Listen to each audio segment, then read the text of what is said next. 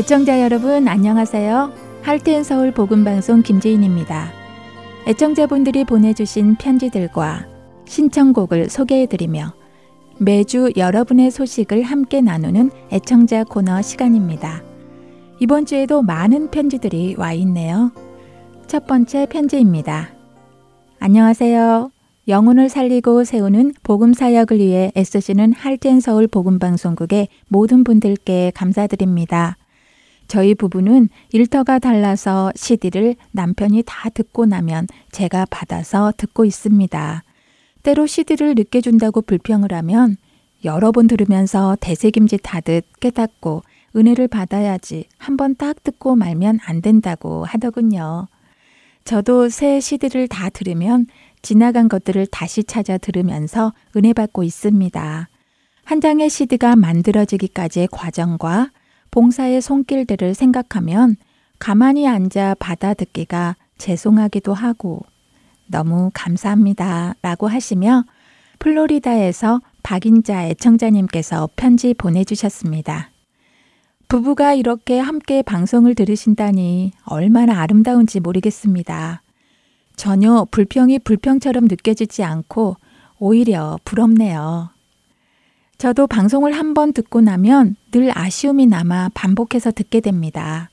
하나님의 말씀을 반복해서 듣다 보면 처음 들었을 때 깨닫지 못한 부분이 새롭게 깨달아지기도 하고요. 방송을 통해 더욱 주님께 가까이 가시는 두 분 되시기를 바랍니다. 두 번째 편지 읽어드립니다. 방송하시는 모든 사역자분께 감사드립니다. 하나님의 크신 축복이 영육간에 넘치시길 예수님의 이름으로 축복합니다. 롤스캐롤라이나의 샬로 페페로 식품에 CD를 배치하는 유옥란입니다.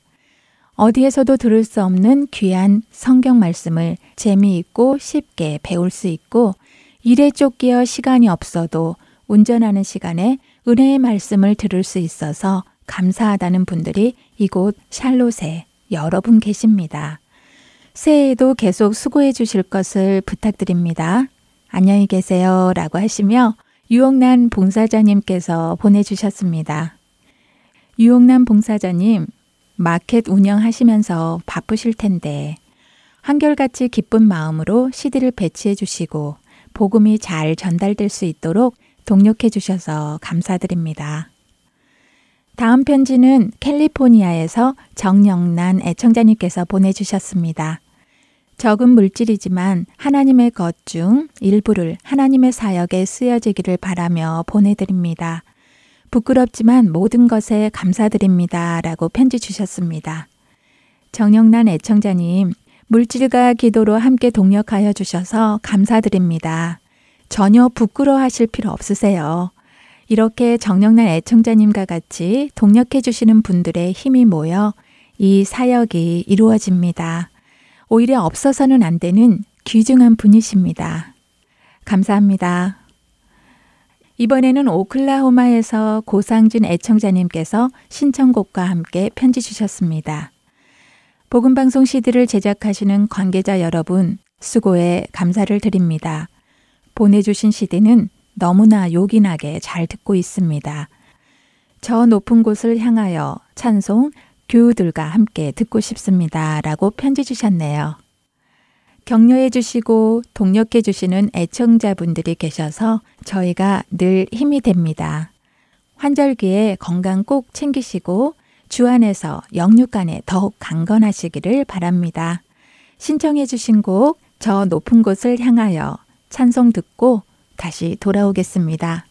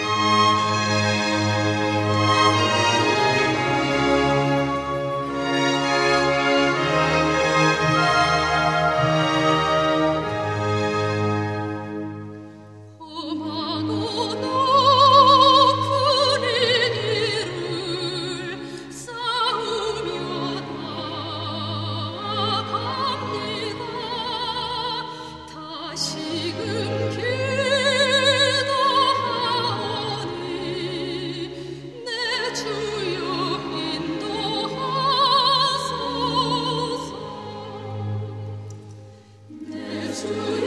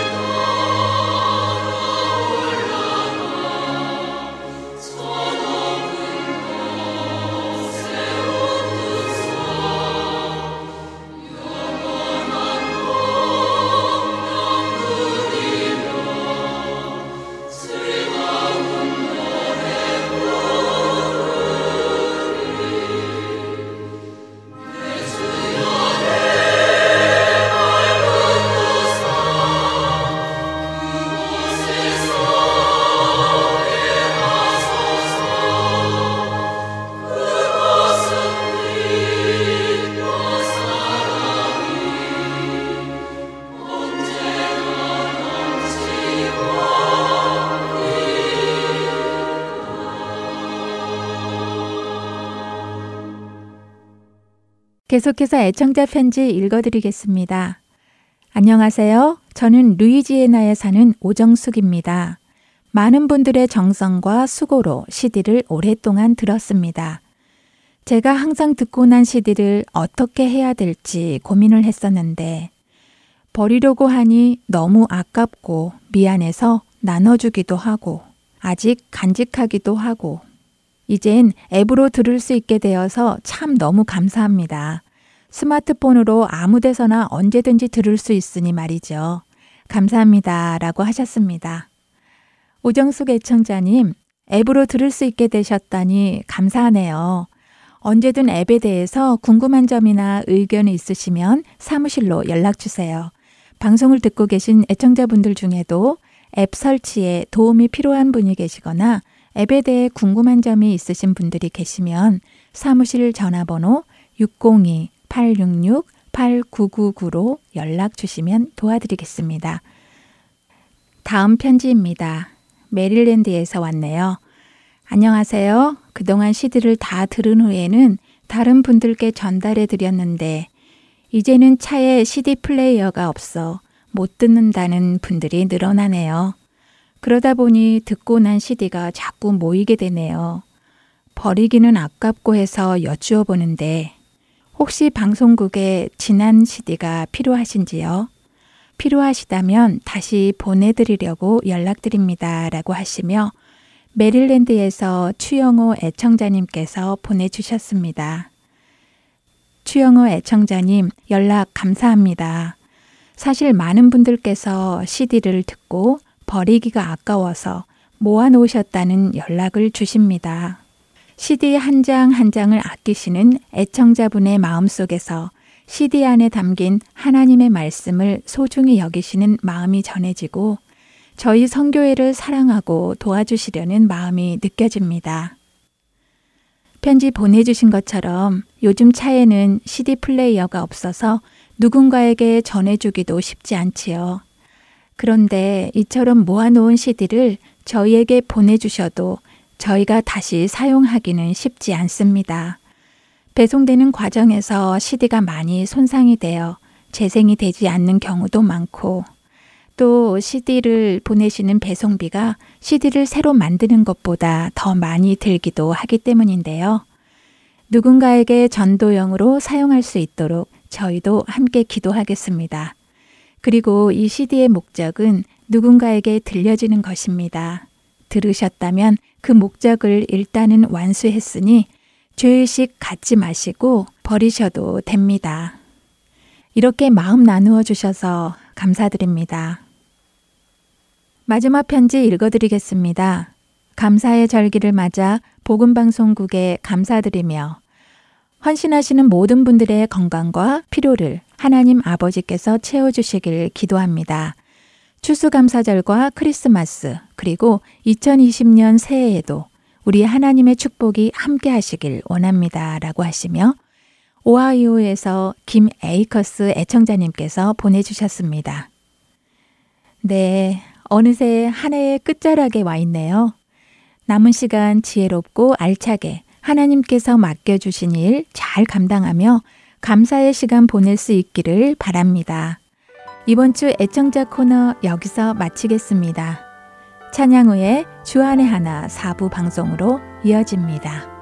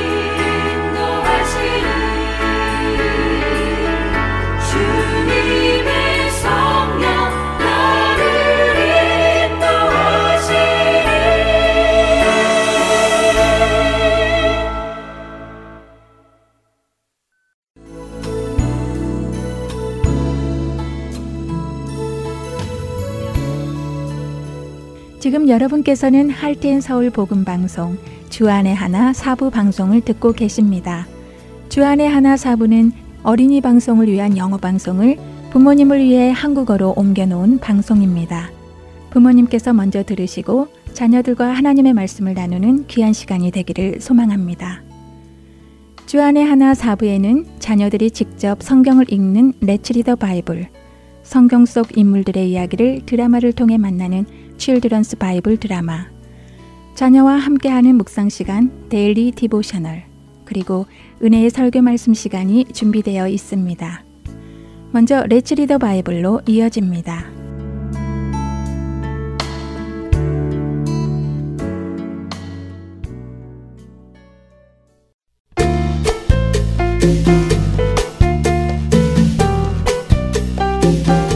애청자 여러분 안녕하세요. 레츠 리더 바이블 진행의 함혜진입니다. 여러분은 구약의 선지자 엘리야의 이야기를 아시나요? 열왕기상 17장부터 등장하는 하나님을 섬기는 선지자 엘리야는 혼자서 바알을 섬기는 선지자 450명, 아세라를 섬기는 선지자 400명, 총 850명의 선지자와 맞서 싸워 하나님께서 참된 신이심을 이스라엘 온 땅에 나타낸 유명한 선지자입니다. 그가 처음 등장하는 열왕기상 17장 1절은 이렇게 시작됩니다. 길르앗에 우거하는 자 중에 디셉 사람 엘리야가 아합에게 말하되 내가 섬기는 이스라엘의 하나님 여호와께서 살아계심을 두고 맹세하노니 내 말이 없으면 수년 동안 비도 이슬도 있지 아니하리라 하니라.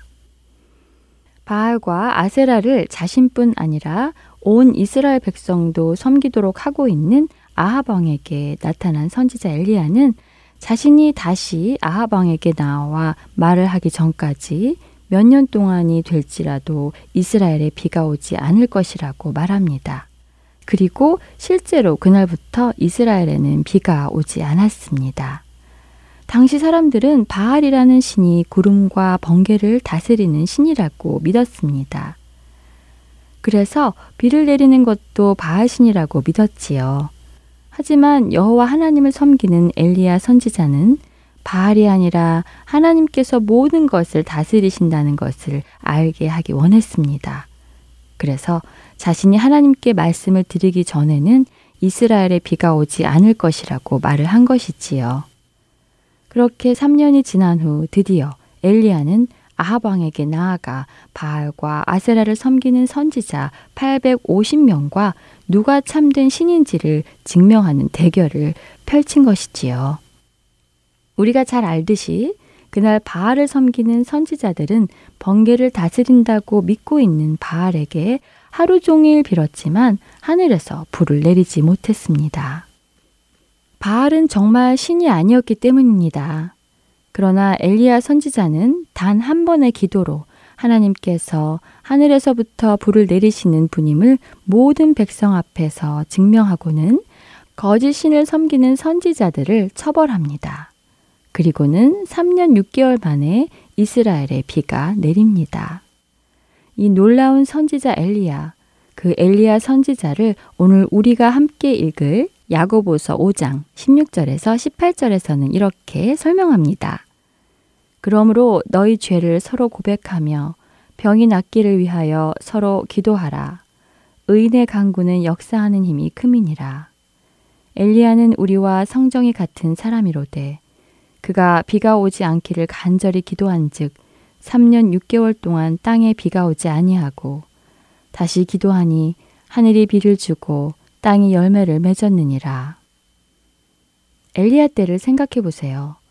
왕을 비롯한 온 백성이 다 다른 신을 섬겼습니다. 하나님 앞에 죄를 짓고 있던 때입니다. 그러나 그런 때에도 의인이었던 엘리야, 우리와 똑같은 사람이었던 그 엘리야가 하나님께 기도했을 때 하나님은 그의 기도에 응답하셨고 이로 인해 목말라 하고 있던 이스라엘에 비가 내립니다.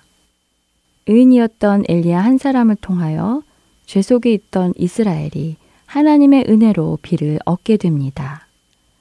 그런 이유로 야고보는 의인의 강구는 역사하는 힘이 크다고 말씀합니다.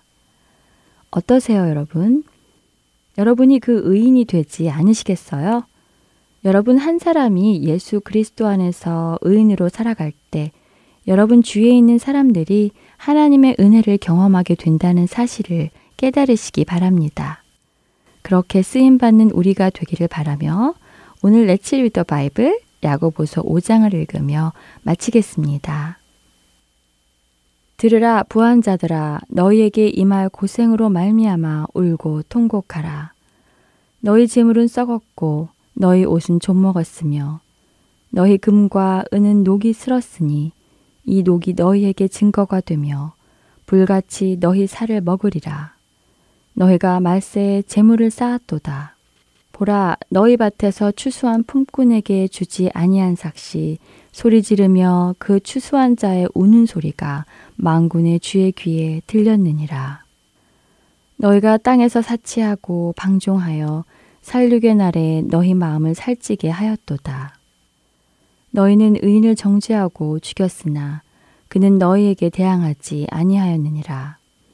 그러므로 형제들아 주께서 강림하시기까지 길이 참으라.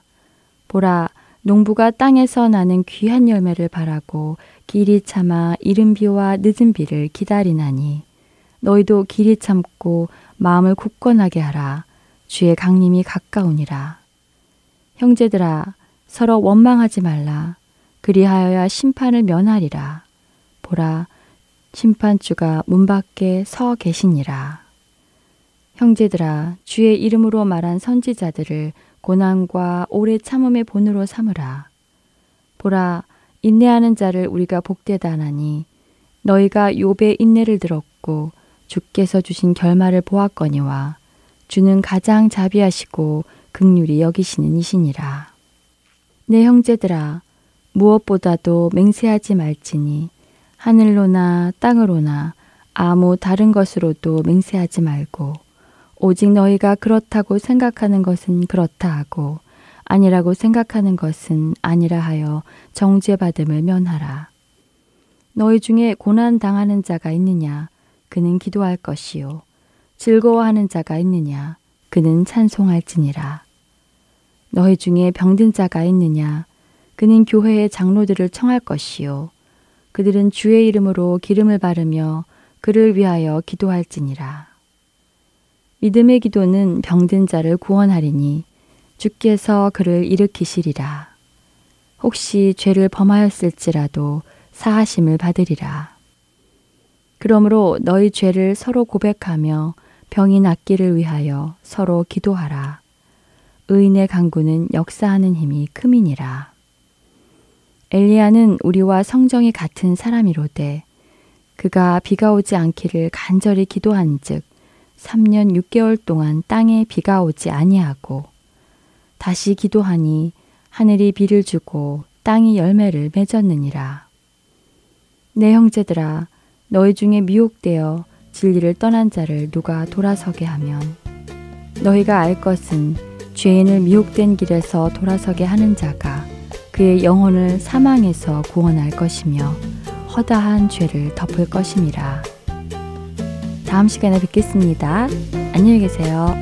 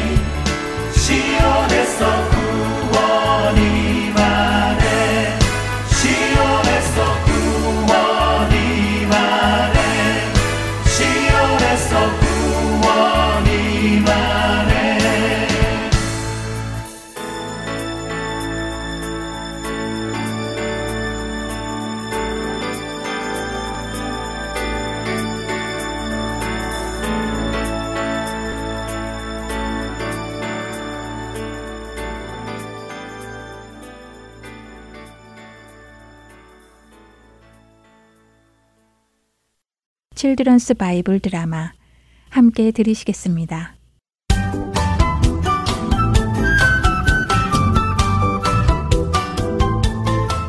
애청자 여러분 안녕하세요. Children's Bible Drama 요나편 진행의 박은규입니다. 하나님께로부터 아수르의 성읍 니느웨에 가서 심판의 말씀을 전하라는 명령을 받고도 자신의 민족을 괴롭힌 아수르 사람들이 싫어 니느웨와 정반대의 지역인 다시스로 도망가던 요나. 다시스로 가는 바다에서 요나가 탄 배는 폭풍을 만납니다.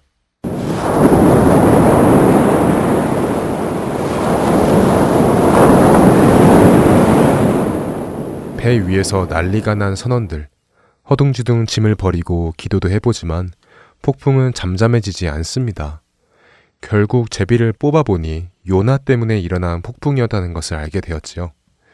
그런 선원들과 선장을 향해 자신은 하나님의 선지자인데 지금 하나님의 말씀에 불순종하여 다시스로 가는 것이기에 하나님께서 폭풍을 일으키신 것이라고 말합니다. 요나의 이야기를 들은 선장과 선원들은 히브리인들이 믿는 하나님이 이런 일을 하셨다는 것을 깨닫고 두려워합니다.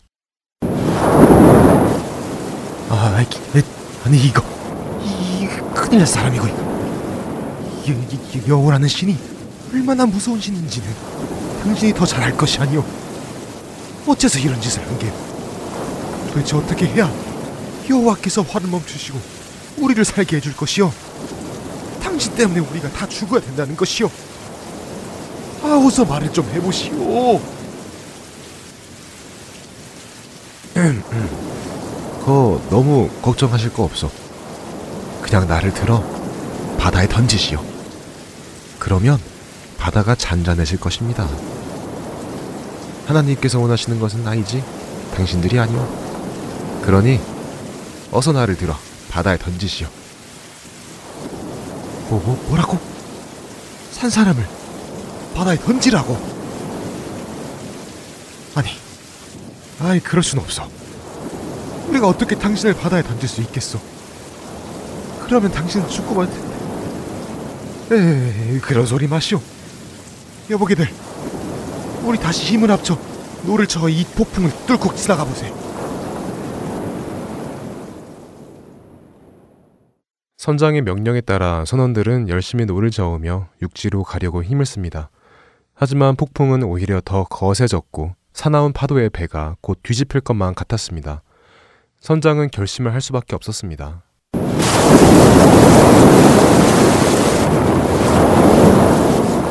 아 여호와시여. 죄 없는 사람을 죽인다고 우리를 벌하지 마소서. 우리가 이 사람을 죽이고 싶어서 죽이는 것이 아니라 이 사람이 자신을 바다에 던지라고 해서 던지는 것뿐입니다. 부디 이 사람의 죽음을 우리에게 벌하지 마시옵소서. 이보시오. 우리는 이러고 싶지 않지만 당신 말을 따를 수밖에 는 없을 것 같소. 부디 우리를 원망하지 마시기 바라오. 이보게들, 어서 이 사람을 들어 바다에 던지도록 하게.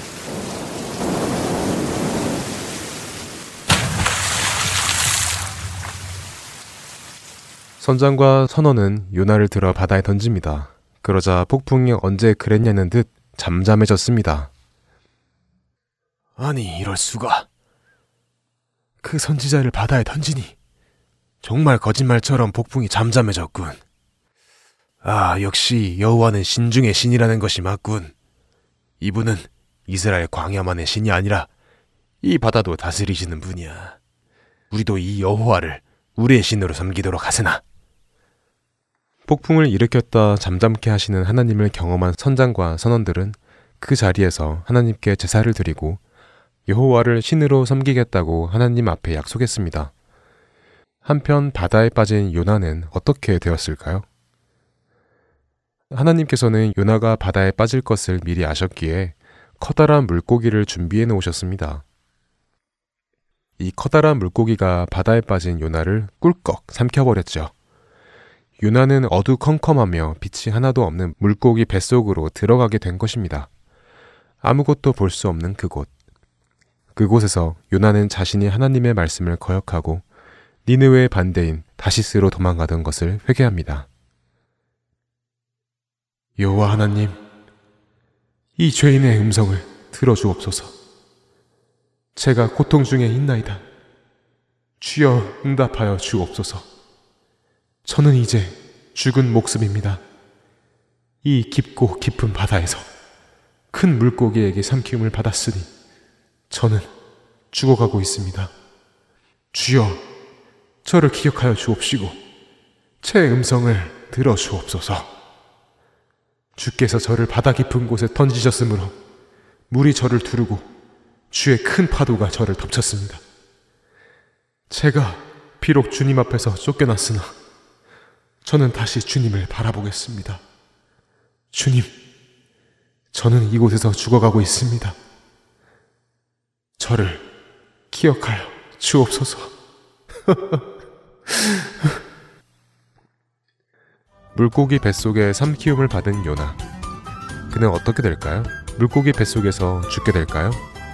칠드런스 바이블 드라마 요나 편. 다음 시간에 뵙겠습니다. 안녕히 계세요.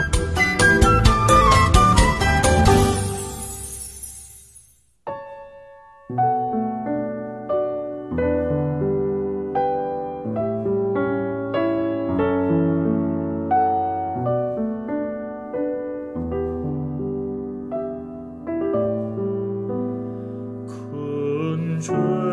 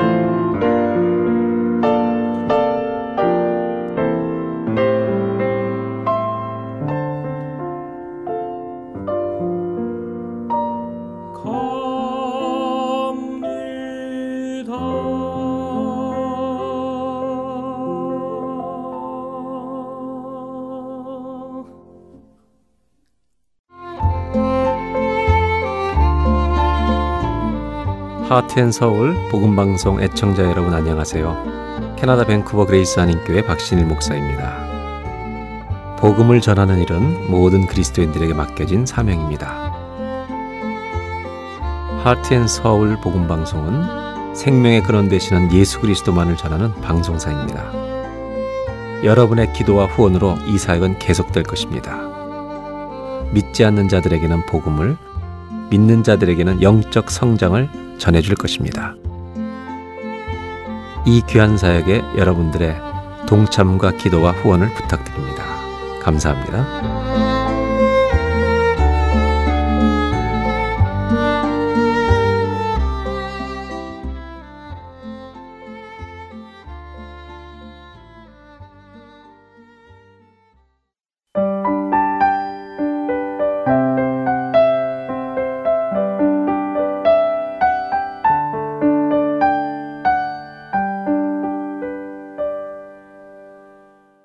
이어서 Daily Devotional 보내드립니다.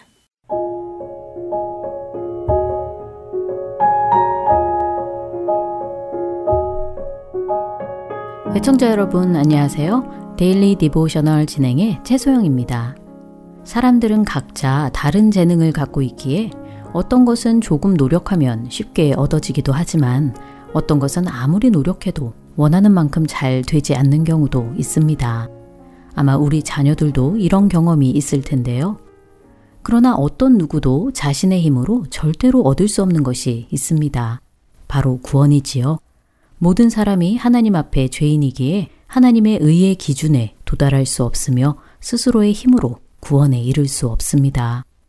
오늘은 자녀들과 이것에 대해 나누어 보고 말씀을 묵상하는 시간 되시길 바랍니다.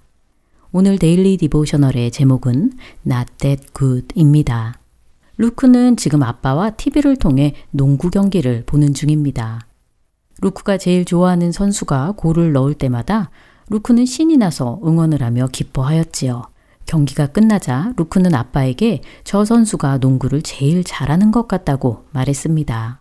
다음날 루크는 아빠에게 집에 있는 농구대에 누가 더 많은 골을 넣을 수 있는지 시합을 하자고 제안하였지요.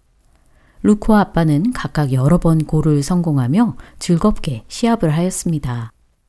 루크가 마지막 골을 놓치자 아빠는 넣을 수 있었을 것 같은데 왜 못했느냐고 하시며 어제 그 선수였다면 아마 성공시켰을 것이라고 말씀하셨지요.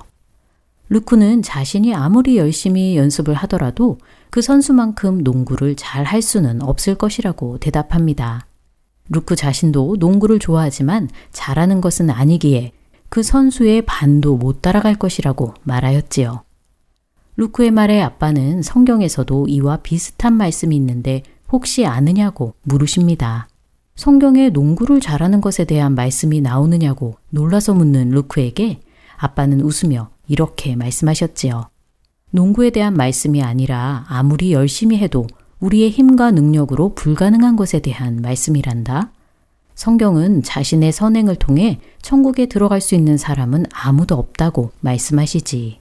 아빠의 말씀에 루크는 우리 스스로의 힘으로 의로워지고자 하는 모든 행위는 낡고 더러운 옷과 같다고 하는 성경 구절을 교회에서 배운 적이 있다고 말합니다. 루크의 말에 아빠는 이렇게 말씀하셨지요. 우리는 스스로 선하고 괜찮은 사람이라고 생각할지 모르지만 모든 사람은 죄인이며 아무리 선하다고 여겨지는 것들도 거룩하신 하나님의 기준에는 미치지 못하지. 하지만 기쁜 소식은 예수님을 믿으면 예수님을 통해 우리도 의롭다 함을 얻게 되고 그분과 영원히 천국에 거하게 된다는 것이란다. 아빠의 말씀에 루크는 스스로 천국에 들어갈 수 없는 존재이지만 예수님을 통해 의롭다 함을 얻고 천국에 갈 수 있게 하신 하나님의 은혜에 감사한다고 고백합니다. 자녀들에게 우리가 어떻게 천국에 갈 수 있는지 물어보시기 바랍니다. 아무리 선하고 의로운 일들을 할지라도 우리는 모두 하나님 앞에 죄인이며 자신의 힘으로 천국에 갈 수 있는 존재가 아닙니다. 스스로의 힘으로 의로워지고자 하는 모든 행위들도 하나님 앞에서는 더러운 옷과 같습니다. 거룩하신 하나님의 기준에 도달할 수 있는 유일한 방법은 예수님을 믿고 예수님의 의를 덧입는 것입니다. 이 기쁜 소식을 자녀들과 다시 한번 나누어 보시고 말씀을 묵상하시길 바랍니다. 오늘 묵상할 말씀은 이사야 64장 6절. 무릇 우리는 다 부정한 자 같아서 우리의 의는 다 더러운 옷 같으며 우리는 다 잎사귀 같이 시들므로 우리의 죄악이 바람같이 우리를 몰아가나이다. 입니다. 우리를 의롭다 하시기 위하여 살아나신 예수님만을 믿고 따르는 우리 자녀들 되길 소망하며 Daily Devotional 마칩니다. 안녕히 계세요.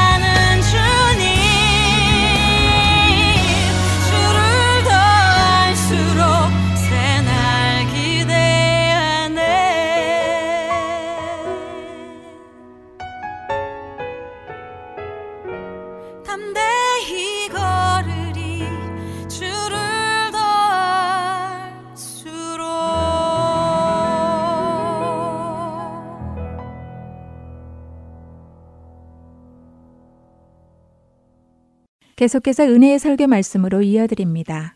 오늘은 캐나다 밴쿠버 Grace 한인교회 박신일 목사님께서 민수기 32장 1절에서 5절의 본문으로 타협과 순종 사이에서 라는 제목의 말씀을 전해 주십니다. 은혜의 시간 되시기 바랍니다. 오늘은 민수기 32장의 말씀을 가지고 여러분과 함께 나누려고 합니다. 봉독해 드릴 말씀은 민수기 32장 1절로 5절 말씀입니다. 르우벤 자손과 갓 자손은 심히 많은 가축 떼를 가졌더라. 그들이 야셀 땅과 길르앗 땅을 본즉 그곳은 목축할 만한 장소인지라 갓 자손과 르우벤 자손이 와서 모세와 제사장 엘르아살과 회중 지휘관들에게 말하여 이르되 아다롯과 디본과 야셀과 니므라와 헤스본과 엘르알레와 스밤과 느보와 브온 곧 여호와께서 이스라엘 회중 앞에서 쳐서 멸하신 땅은 목축할 만한 장소요 당신의 종들에게는 가축이 있나이다. 5절을 다 같이 읽겠습니다. 또 이르되 우리가 만일 당신에게 은혜를 입었으면 이 땅을 당신의 종들에게 그들의 소유로 주시고 우리에게 요단강을 건너지 않게 하소서. 사람은 누구나 실수하는 존재입니다. 우리가 실수하는 것 중에 가장 많은 실수 중에 하나가 말입니다. 그래서 어떤 것은 치명적인 실수도 있기도 합니다. 말의 실수로 우리는 사람과의 관계를 깨뜨리기도 합니다. 후회가 되는 말, 이것을 참 남겨서 마음속에 부담을 가지고 살아야 되겠습니다. 그래서 성경의 야고보서는 우리 몸 중에 가장 길들이기가 어려운 것이 뭐라고 얘기했어요? 혀라고 말합니다. 아무도 혀를 능히 길들일 자가 없나니 말이 참 어려운 것입니다. 신앙이 성숙해진다는 것은 말의 실수가 적어지는 것입니다. 이 말의 실수가 줄어든다는 것이 왜 신앙생활에 중요할까? 하나님은 말과 생각, 말과 마음이 따로 노는 것을 원하시지 않기 때문입니다. 하나님은 우리의 마음과 생각과 언어와 행동이 하나가 되어 주님을 따르기를 원하십니다. 이렇게 따르는 것을 주님은 온전한 순종이라고 말씀하십니다. 하나님을 사랑하는 마음이 없이 하나님 사랑합니다. 이런 찬양을 부른다면 실수입니다. 그렇게 기도한다면 말한다면 아주 습관적인 실수입니다. 한국 가면 당황스러울 때가 있습니다. 사랑합니다, 고객님. 어, 참 어렵습니다. 예. 왜 나를 사랑해? 아, 예. 무엇이 껍데기로 말하는 건지, 무엇이 마음을 담아 말하는 건지, 우리도 이 정도는 분별합니다. 하나님이 훨씬 더 잘 분별하십니다. 오늘 민수기 32장은 우리가 믿음의 길을 걸어가면서 실수하기 아주 쉬운 한 가지를 가르쳐 주십니다. 순종과 비슷한데 순종이 아닌 것입니다. 그래서 우리는 타협이라고 부릅니다. 하나님은 이것을 순종으로 인정하신 적이 한 번도 없습니다. 근데 우리 입장에서 우리는 이것도 순종으로 좀 여겨주시기를 굉장히 기대합니다. 오늘 민수기 32장은 광야 40년이 다 끝나가는 거의 마지막 부분입니다.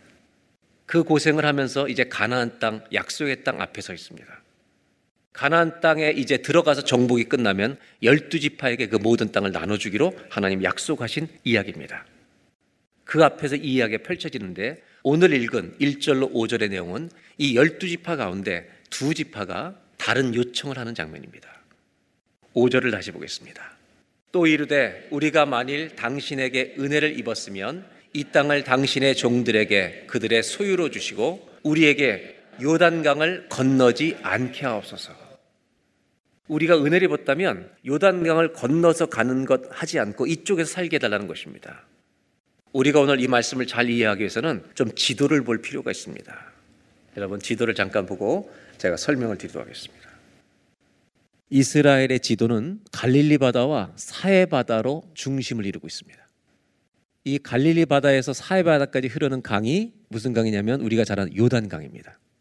그 요단 강이 흐르는 이곳에 위에 야르묵 강이 있고 야곱이 회개했던 야복 강이 흐르고 있습니다. 이스라엘 백성은 이미 모압을 거쳐서 21장의 암몬까지 정복하고 이쪽 지역에 자리를 잡고 있습니다.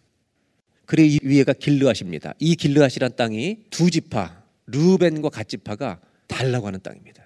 왜 이것이 중요하냐면 하나님이 약속의 땅으로 주신 땅은 이 요단강 서편 땅입니다. 나중에 이 땅이 이스라엘 유다로 나눠지는데 이 땅이 하나님 주신 약속의 땅입니다. 이쪽은 아닙니다. 근데 그들은 이 땅에서 정착하겠다고 부탁하는 겁니다. 여기까지 그렇게 고생해서 와놓고 우리 여기서 좀 살면 안 되냐고 얘기하는 겁니다. 여기에 빨간 점이 있는 곳이 여리고입니다. 여리고는 이 모압 땅에서 요단강을 건너자마자 첫 번째 정복해야 될 성입니다. 그렇다면 오늘 현대 이스라엘의 지도는 어떻게 되는가? 그 다음을 보겠습니다. 오늘날 이스라엘의 지도는 갈릴리와 사해바다 서편입니다. 남쪽에 이집트가 있고 동쪽에 요르단이 있습니다. 그리고 이 위에 시리아가 있습니다. 그리고 레바논이 있고 오른쪽에 이라크와 남쪽에 사우디아라비아가 있습니다. 그 유명한 골란고원 전투를 아십니까? 이스라엘 군대 10배가 넘는 아랍 연합군과 전쟁을 벌이는데 6일 만에 이스라엘이 승리했던 골란고원. 이 골란고원을 놓고 왜 그렇게 전쟁을 하냐면 골란고원은 성경에 바산의 암소라고 하는 것이 나오는데 바산 지역입니다. 가축을 기르기에 아주 좋은 곳입니다. 그래서 살찐 소들을 기르는 아주 중요한 땅으로 골란고원을 이스라엘에서 얘기해 왔습니다. 다시 거꾸로 돌아가면 아까 지도로 가볼까요? 오늘 여기에 길르앗이란 지역과 느보산이라고 하는 곳이 나오는데 느보산에서 누가 죽죠? 모세가 죽습니다. 그래서 우리는 길르앗과 느보산이 약속의 땅 오른편에 있다는 것을 염두에 두고 말씀을 읽어 나갈 것입니다. 그래서 길르앗을 달라고 했는데 결국 가나안 땅을 나중에 정복한 다음에 열두 지파는 어떻게 분배가 되는지 그 다음 지도를 보여주시기 바랍니다. 이렇게 열두 지파가 나눠지는데 갓 지파와 르벤 지파 그리고 문하세 2분의 1은 이쪽 동쪽에 자리를 잡습니다. 갓 지파, 르벤 지파가 이쪽에 자리를 잡는데 오늘 성경을 읽어보니까 두 지파 르벤과 갓 지파는 동쪽에서 우리는 살 수 있도록 배려해 달라는 것입니다. 하나님의 약속의 땅이 아닌 곳에 살 수 있도록 허락해 달라는 겁니다. 왜 그렇게 하는가? 그 이유를 1절에서 좀 보도록 하겠습니다. 32장 1절 루벤 자손과 갓 자손은 심이 많은 가축대를 가졌더라. 첫 번째 이유가 소유가 많기 때문에 이쪽에 살겠다는 겁니다. 여러분 재산이 많은 것이 주님을 따르는데 방해가 되지 않기를 바랍니다. 반대로 재산이 없는 것 때문에 여러분 주님을 원망하며 살지도 마시길 바랍니다. 매일 감사하며 사는 믿음이 있기를 바랍니다. 사실 이 사람들의 소원은 가축을 잘 기르고 싶은 겁니다. 가축대가 워낙 많았습니다. 그들은 40년 동안 오면서 아마 잘 관리한 것 같습니다. 어떤 면에서는 맞는 이야기입니다. 그런데 오늘 여기에는 또 다른 문제가 있는 겁니다. 가축을 잘 기르고 싶은 성공지향적인 마음이 나쁜 것은 아닌데 하나님의 약속은 말씀은 요단강을 건너서 땅을 주시기로 하셨다는 것입니다. 왜 이렇게 되는 것일까? 또 한 가지 우리가 성경이 보여주는 단어에 주목해야 될 것이 있습니다. 눈에 볼 때 이 땅이 좋아 보이는데 한 동사를 보겠습니다. 다시 한번 일절을 보실까요? 야셀 땅과 길르한 땅을 본즉 여러분 우리는 잘 보셔야 합니다. 욕심으로 보면 문제가 합니다. 이 본다는 것은 우리 인생에 참 많은 문제를 일으킵니다. 잘 보면 인생이 살 수 있는데 잘못 보면 인생을 망칩니다. 이 세상에는요, 불행하게도 사기꾼들이 많습니다. 여러분, 사람들이 사기를 당하는 이유는 사기꾼들의 수법이 능수능란하기 때문에만은 아닙니다. 10만 불 투자하면 50% 이자 줄게. 말이 안 되는 얘기입니다. 놀랍게도 내 욕심이 반응한다는 겁니다. 내 욕심 때문에 사기꾼이 존재하는 것입니다. 이 본다는 단어가 문제를 일으킨 경우가 성경에는 많이 나옵니다. 히브리어로 라흐, 아흐라는 단어인데 창세기 3장을 보겠습니다. 하와의 이야기인데 다 같이 읽어볼까요? 여자가 그 나무를 본즉 먹음직도 하고 보암직도 하고 지혜롭게 할 만큼 탐스럽기도 한 나무인지라 무슨 나무예요 이것이? 선악과입니다. 여자가 그 열매를 따먹고 자기와 함께 있는 남편에게 어떻게 한다고요? 이 동사가 문제입니다. 그걸 남편한테 주어서 같이 먹어버려요. 놀라운 것은요, 하나님이 이걸 먹으면 죽은다고 했는데, 정령 죽으려고 했는데, 좋아 보이니까 말씀이 사라지는 겁니다. 말씀을 버릴 수 있는 겁니다. 하나님 주신 말씀을 버릴 만큼 좋아 보이는 겁니다. 그리고 이 선택은 인류의 재앙으로 연결됩니다. 두 번째 본다는 단어를 소개하려고 합니다. 아브라함과 조카 롯의 이야기입니다. 이들은 가축 때문에 분쟁이 있었습니다. 목자들끼리. 이에 롯이 눈을 들어 요단 지역을 바라본즉 이 동사는 똑같은 히브리어입니다. 소알까지 온 땅에 물이 넉넉하니 이렇게 성경은 표현해요. 여호와께서 소돔과 고모라를 멸하시기 전이었으므로 아직 멸망시키기 전의 도시입니다. 근데 하나님 멸망시킬 도시라는 것은 생각도 할 수 없습니다. 눈에 보니까 너무 좋습니다. 그래서 그 다음 표현이 기가 막힙니다. 여호와의 동산 같고 여호와의 동산입니까 아닙니까? 여호와의 동산 같았을 뿐입니다. 근데 그것을 자기가 욕심을 내서 택하고 그 땅은 소돔과 고모라 도시가 되어 멸망당합니다. 더 안타까운 본다는 단어가 있습니다. 사무엘하 11장 2절에 저녁 때 다윗이 그의 침상에서 일어나 왕궁 옥상에서 거닐다가 그곳에서 보니 한 여인이 목욕을 하고 있었습니다. 결국 다윗은 이것을 보고 범죄한 다음에 그의 남편 우리아까지 죽여버립니다. 타협에는 공통적인 특징이 있습니다. 불순종의 공통적인 특징이 있습니다. 이렇게 해도 괜찮을 것 같은 생각이 드는 겁니다. 특히 타협은 비슷하기 때문에 하나님 봐주실 것 같은 겁니다. 르벤과 가치파는 길르와 땅을 본 것입니다. 가축을 기르게 최고였습니다. 그리고 하나님이 주신 약속의 말씀 그것을 버릴 만큼 좋았습니다. 그 땅을 어떻게 표현하고 있냐면 이 두 지파는 32장 4절에 다 같이 한번 읽겠습니다. 곧 여호와께서 이스라엘 회중 앞에서 쳐서 멸하신 땅은 목축할 만한 장소요. 뭐라고 표현하냐면 이 땅은 길르앗은 우리가 민수기 21장에 하나님이 승리케 해서 얻은 땅인데 여호와께서 승리를 주신 땅입니다. 그래서 좀 가지면 안 되겠습니까? 여러분 타협할 때 우리는 신앙적으로 타협을 선택할 때 꼭 하나님의 이름을 끼워 넣고 싶어 합니다. 마치 여호와께서 인도하신 것처럼 흉내를 낸다는 것입니다. 그리고 5절에 이렇게 말합니다. 우리가 당신에게 은혜를 입었으면 모세에게 지금 두 지파가 말하는 겁니다. 이 땅을 당신의 종들에게 우리의 소유로 주시고 우리는 그쪽 안 건너가게 해달라고. 그냥 여기서 살게 해달라고.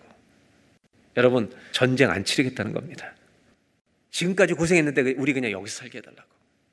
이것은 무슨 의미입니까? 요단강을 건너가지 않도록 이 땅에서 정착하도록 해달라는 말입니다. 이들이 지금 이 타협을 한다는 것은 하나님의 어떤 것을 불순종하고 어기게 되는 것인지 아직 모릅니다. 하나님이 가나안 땅을 주시겠다는 약속을 누구한테 하신지 아십니까? 지금 이 백성들이 도착하기 600년 전에 창세기 15장의 아브라함에게 너의 후손을 많게 하리라고 약속하시고 이방의 객이 되어서 400년 동안 고생하다가 이 땅으로 돌아오게 하신다고 600년 전에 말씀하셨습니다. 하나님의 이 약속은 600년 동안 공이 들어간 말씀입니다. 아브라함한테 자식 주겠다고 했더니 10년을 기다려 못 기다려서 하갈에게 아브라함을 넣어서 여러분 이스마엘을 낳게 합니다. 여러분 600년 동안 계획하신 것을 지금 마지막 이루시는 장면입니다. 이들은 600년 동안 주님이 약속하시고 준비해서 여기까지 오신 것을 안 받겠다고 하는 겁니다. 타협은 뭐냐 하면 하나님이 주신 약속을 버리고 삼류 대체물로 내가 목적지를 바꿔버리는 겁니다. 하나님은 600년 동안 준비하셨는데 이들은 하루 만에 버리려고 합니다. 이것이 타협의 위험입니다. 지도를 다시 보겠습니다. 요단강 동편에 길르앗과 느보산이 있습니다. 왼쪽이 하나님의 약속의 땅입니다. 그런데 여러분 모세는 어디서 죽는다고요? 가나안 땅에 못 들어가고 느보산에서 죽습니다. 여러분 아십니까? 모세는 가나안 땅에 들어가고 싶었습니까? 안 들어가고 싶었습니까? 들어가고 싶었습니다. 신명기 두 번이나 여호와여 나로 요단을 건너가게 없어서 저 땅에 들어가서 한번 깃발 한번 여호와 니씨 깃발 한번 꽂게 해달라고 주님이 너는 여기까지다.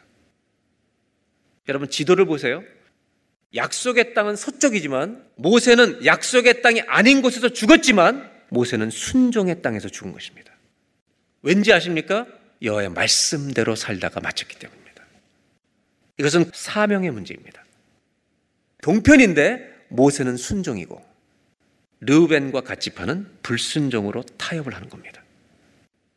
장소의 문제가 아닙니다. 주의 말씀을 따라가는 것입니다.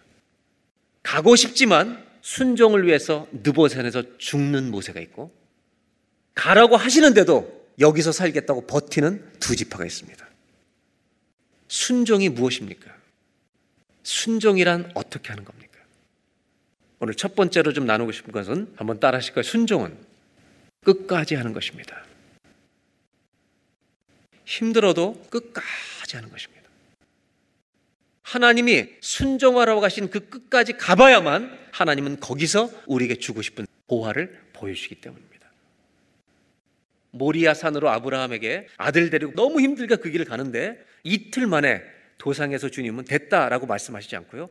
모리아산 꼭대기까지 올라오기를 기다리십니다. 왜? 거기에 숫 양을 준비해 놓고 거기서 하나님 마음을 보여주시려고 하기 때문에 끝까지 순종하는 우리가 되시기를 바랍니다. 순종은 어떻게 하는 거라고요? 끝까지 하는 것입니다. 90%가 아닙니다. 100%로 원하십니다. 이렇게 요청하는 두 지파를 향해 모세가 흥분하기 시작합니다. 6절을 보겠습니다. 모세가 가짜성과 르벤 자손에게 이르되 너희 형제들은 싸우러 가는데 너희는 여기 앉아 있냐? 그러면서 7절에 다 같이 읽어볼까요? 너희가 어찌하여 이스라엘 자손에게 낙심하게 하여서 여호와께서 그들에게 쉰 땅으로 건너갈 수 없게 하냐? 너희가 안 가겠다고 나오면 얘네들이 갈 것 같아? 너희들이 주는 안 좋은 영향력이 사람들에게 얼마나 큰지 알아? 라고 말하는 겁니다. 여러분, 사람의 말은요, 악 영향을 끼칠 수 있고, 사람들을 살리는 영향을 끼칠 수도 있습니다. 그리고 뭐라고 모세가 설명하냐면 너희들이 하는 이 모든 행동은 마치 가데스 바네아에서 10명의 정탐꾼이 가나안을 정탐하고 갔을 때 우리 못 간다고 악평해서 많은 사람을 낙심시켰던 일과 똑같은 거다. 정신 차리라고 말합니다. 그때 하나님 뭐라고 말씀하셨는지 기억을 나게 하십니다. 32장 10절. 그때 가데스 바네에서 여호와께서 진노하면서 뭐라고 말씀하시냐면 11절 다 같이 한번 읽겠습니다. 애굽에서 나온 자들이 20세 이상으로는 한 사람도 내가 아브라함과 이삭과 야복의 맹세한 땅을 결코 보지 못하리니 이는 그들이 나를 온전히 따르지 아니하였습니다. 주님은 온전히 따르기를 원하십니다. 마음을 다하여 따르기를 원하시는데 그들은 그렇게 안 따랐다는 겁니다. 12절 그러나 두 사람 갈렙과 여호수아는 여호와를 온전히 따랐다. wholeheartedly 이 반대말이 뭔지 아십니까? half-heartedly. 적당히 따라가는 겁니다. 모세의 결론입니다. 14절. 보라 너희는 너희의 조상의 뒤를 이어서 아주 계대해서 일어난 죄인의 무리로서 이스라엘을 향하신 여호와의 노를 더욱 심하게 만드는도다. 15절. 너희가 만일 돌이켜 여호와를 떠나면 등지고 여호와를 떠나면 여호와께서 다시 이 백성을 광야에 버리시리니 그리하면 너희가 이 모든 백성을 멸망시키리라. 너 버림받아도 괜찮겠니? 이 말을 들었을 때 여러분 두 지파는 결단을 합니다. 돌아온다는 것입니다. 17절 모세에게 이렇게 대답합니다. 이 땅에 원주민이 있기 때문에 그러면 우리 아이들과 모든 부녀들은 여기다 경건 섬에 거주하게 하고 우리는 그러면 무장하고 이스라엘 자손을 그것으로 인도하기까지 모든 지파보다 앞에 서서 싸우겠습니다. 태도가 바뀐 겁니다. 우리 안전을 위해서 우리가 여기 살겠다는 거 이제 접고 타협을 접고 우리 전쟁을 끝까지 해서 모든 지파들이 땅을 차지할 때까지 그 다음 18절입니다. 이스라엘 자손이 각기 기업을 받기까지 한 사람 한 사람 모든 가정이 이 땅을 다 정복해서 나올 때까지 우리 집으로 돌아오지 않겠습니다. 우리가 거기서 죽어도 괜찮습니다. 여러분 태도가 바뀌는 겁니다. 이들의 결정은요 억지로 하는 게 아닙니다. 아주 기꺼이 하는 겁니다. 이것은 마음을 바꾼 것입니다. 여러분 순종은 억지로 하는 게 아닙니다. 기꺼이 하는 것입니다. 여러분 기꺼이 끝까지 순종하는 은혜가 있기를 바랍니다. 결국 모세는 이들의 마음 태도가 바뀐 것을 알고 그들의 이 제안을 받아들이기로 합니다. 하나님께 여쭤봤을 것입니다. 그리고 이들에게 그렇게 할 수 있도록 배려합니다. 여러분 돌이키기 전까지는 절대로 순종이 될 수가 없습니다. 이들은 땅을 보고 정착하고 싶어 했다가 모세의 말을 듣고 돌이켜서 전쟁을 치르게 됩니다. 그리고 나서 모세는 이들에게 확인을 합니다. 이 말을 잘 지키라고. 20절부터 보겠습니다. 모세가 그들에게 이르되 너희가 만일 이 일을 행하여 무장하고 여호와 앞에 가 싸우되 21절 다 무장하고 여호와 앞에서 요단을 건너가서 여호와께서 그의 원수를 자기 앞에서 다 쫓아내시고 22절 그 땅이 여호와 앞에 복종하게 하시기까지 너희가 끝까지 싸우면 여호와 앞에서나 이스라엘 앞에서나 무죄하여 돌아오겠고 이 땅은 너희가 달라고 한 이 땅은 여호와 앞에서 너희가 소유가 될 것이다. 끝까지 잘 싸워 달라고 부탁합니다. 그리고 나서 23절 너희가 만일 싸우는 척하다가 다 뒤로 빠지면 여호와께 범죄함이니 그리고 무서운 말을 합니다. 너희 죄가 너를 끝까지 찾을 거다. 네가 죄가 없다고 못한다 하나님 앞에서. 타협은 주님이 기뻐하시는 게 아닙니다. 24절 너희는 어린아이들을 위하여 성읍 건축하고 너희 말한 대로 하고 이제 전쟁에 참여하는 것입니다. 29절 모세가 갓 자손 르벤 자손 각각 무장하고 너희와 함께 요단을 건너가서 싸워서 그 땅이 너희 앞에 행복하게 이르면 길르앗 땅을 이제 부담 없이 너에게 줄 것이라고 말합니다. 이것은 순정의 열매라고 말합니다. 30절 그러나 만일 그들이 너희와 함께 무장하고 건너지 아니하면 그들은 가나안 땅에서 너희와 함께 땅을 그러나 너희가 참여하지 않으면 너희는 그 땅 못 가죠. 약속의 땅에 살아야 된다라고 하는 겁니다. 하나님은요 공간의 문제보다 더 중요하게 여기는 게 있습니다. 마음입니다. 어느 곳에 있는 게 안전한 게 아니라 주님을 따르는 곳이 안전한 곳입니다. 32절 우리가 무장하고 여호와 앞에서 가나안 땅에 건너가서 요단 이쪽을 우리가 소유할 기업이 되게 하겠습니다라고 이들도 답변합니다. 타협에서 순종으로 가는 길은 돌이킴입니다. 돌이켜야만 합니다. 사개오가 예수님 만났을 때 내가 누구의 것을 토색한 것이 있다면 네 배나 갚고 돌이켜야만 순종이 됩니다. 타협을 가지고 끝까지 붙들고 있어 입으로 아무리 떠들어도 절대로 순종이 아닙니다. 돌이키셔야 합니다. 그들은 땅을 본 순간 타협이 시작되었습니다. 우리 눈도 잘못된 것을 볼 때가 많습니다. 그리고 영적 실수들을 인생에 남게 됩니다. 뭐 때문에 그러냐면 욕심으로 보기 때문입니다. 본즉. 그러나 이 똑같은 동사가요, 하나님께도 적용됩니다. 하나님도 보십니다. 똑같은 히브리어 동사입니다. 하나님이 이 땅을 창조하십니다. 그런데 여섯째 날 누구를 창조하시죠? 사람을 창조하십니다. 창세기 1장 31절에 다 같이 읽겠습니다. 하나님이 지으신 그 모든 것을 보시니 보시기에 심히 좋았더라. 우리를 창조해주시고 주님 보시는데요. 심히 좋았더라. 그러나 우리가 다른 것을 볼 때가 있습니다.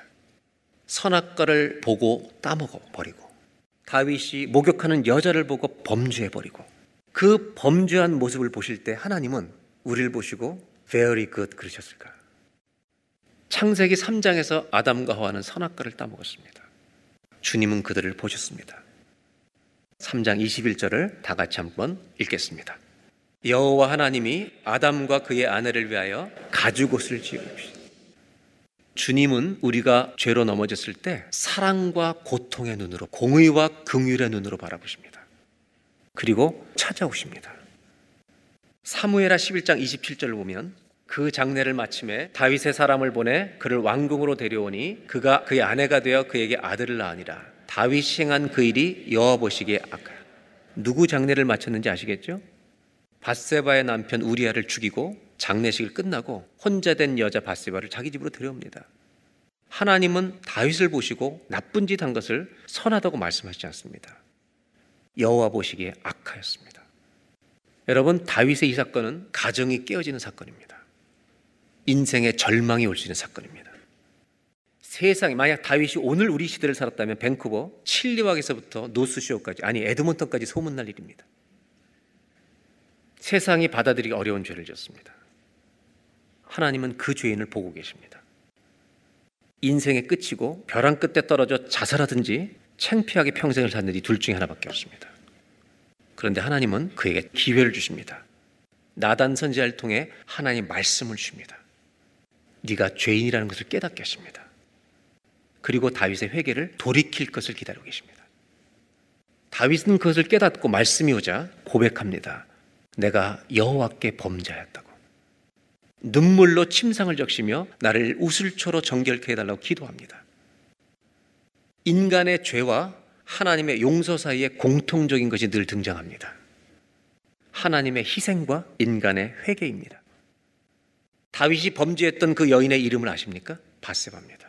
처음에 임신했던 아들은 하나님이 그를 쳐서 죽이십니다. 엄중한 교훈을 가르쳐 주십니다.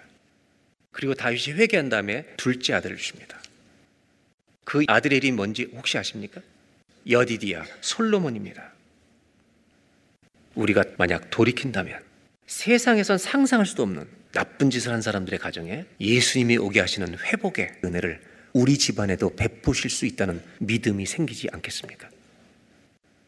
저와 여러분의 인생에 실수와 타협, 마음속에 부담이 있는 불순종, 그 자리에서 오늘 돌이키는 예배를 드리자는 것입니다. 몰래 그것을 마음속에 간직하고 질질 끌고 가지 말자는 겁니다. 반드시 돌이켜야 합니다. 내가 돌이키면 하나님의 그 축복과 회복의 역사가 우리 가정에도 시작될 줄로 믿습니다. 이제 두 지파의 이야기를 끝내려고 합니다. 두 지파에게 모세가 말했습니다.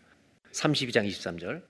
너희 겉으로 흉내만 내면 영적 전쟁 하는 것 같이 흉내만 내면 너희 죄가 반드시 너를 찾아낼 거야.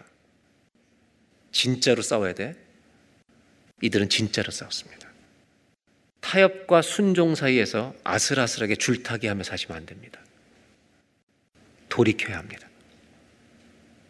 이 백성들은 돌이켜서 싸웠습니다. 그리고 이들의 이야기는 여호수아에 가서 끝이 납니다. 모세가 죽고 여호수아 가나안에 들어갑니다. 모든 전쟁을 끝나고 마지막 여호수아 22장을 보겠습니다.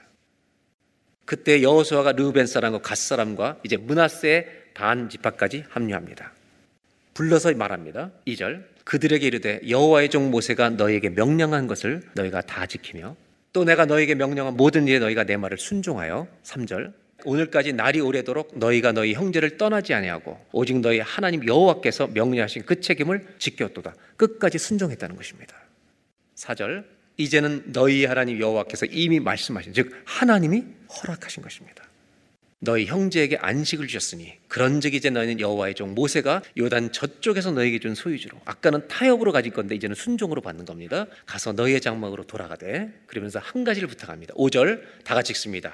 오직 여호와의 종 모세가 너에게 명령한 명령과 율법을 반드시 행하여 너희 하나님 여호와를 사랑하고 그의 모든 길로 행하며 그의 계명을 지켜 너희의 마음을 다하며 성품을 다하여 그를 섬길지니라 하고 순종하라고 끝까지 부탁합니다. 이제 하나님이 말씀하신 대로 너희가 다 순종했으니 이제 그 땅을 가지는 것은 타협이 아니라 하나님 주시는 선물이다. 마지막 6절을 보겠습니다. 이 말을 하고 여호사가 그들에게 축복을 해줍니다. 그리고 드디어 동편 땅을 차지합니다. 여러분 이렇게 돌아왔을 때 이제 부담이 있었겠습니까? 없겠습니까? 마음 편하게 이제 순종의 땅에 사는 겁니다. 저는 오늘 마지막으로 순종의 끝이 어딜까를 나누고 싶은 겁니다.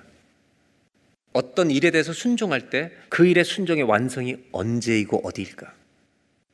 르벤과 갓지파 이야기는 여기서 끝이 납니다. 우리가 어떤 순종을 끝까지 했을 때 그 순종이 그 챕터가 끝나는 자리는 언제냐? 주님이 이렇게 말씀하실 때입니다. 김 집사 그렇게 힘든데 순종하느라고 수고 많았다. 너 이거 순종하느라고 참 수고했다. 주의 말씀이 임하면 그 순종은 끝나는 것입니다. 한 번만 따라해 보실까요? 순종의 완성은 수고하였다는 하나님의 말씀입니다. 여러분 한 가지 한 가지 일마다 언제 순종이 완성되는지 아십니까? 너 힘든데 수고 많았다. 주님이 인정해시면 그건 끝나는 겁니다. 오늘 이 예배 와 있는 모든 성도님들, 우리에게 놓여있는 한 가지 한 가지 일마다 참 어려운데 순종해서 고맙다. 수고하였도다. 이 음성을 듣고 살아가는 주의 백성들 되시길 바랍니다.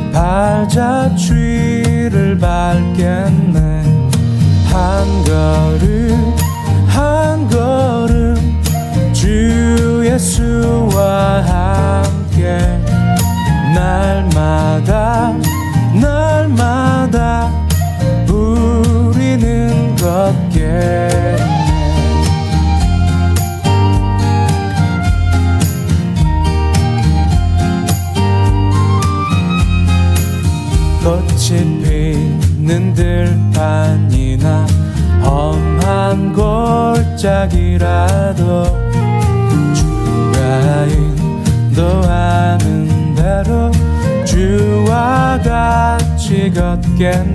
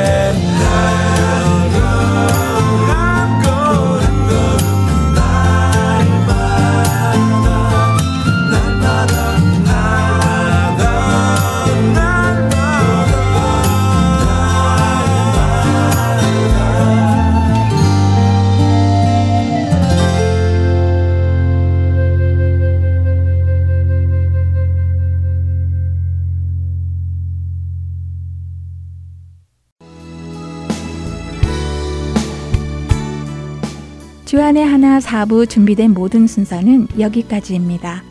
애정해주신 여러분들께 감사드립니다. 다음 시간에 다시 찾아뵙겠습니다. 안녕히 계세요.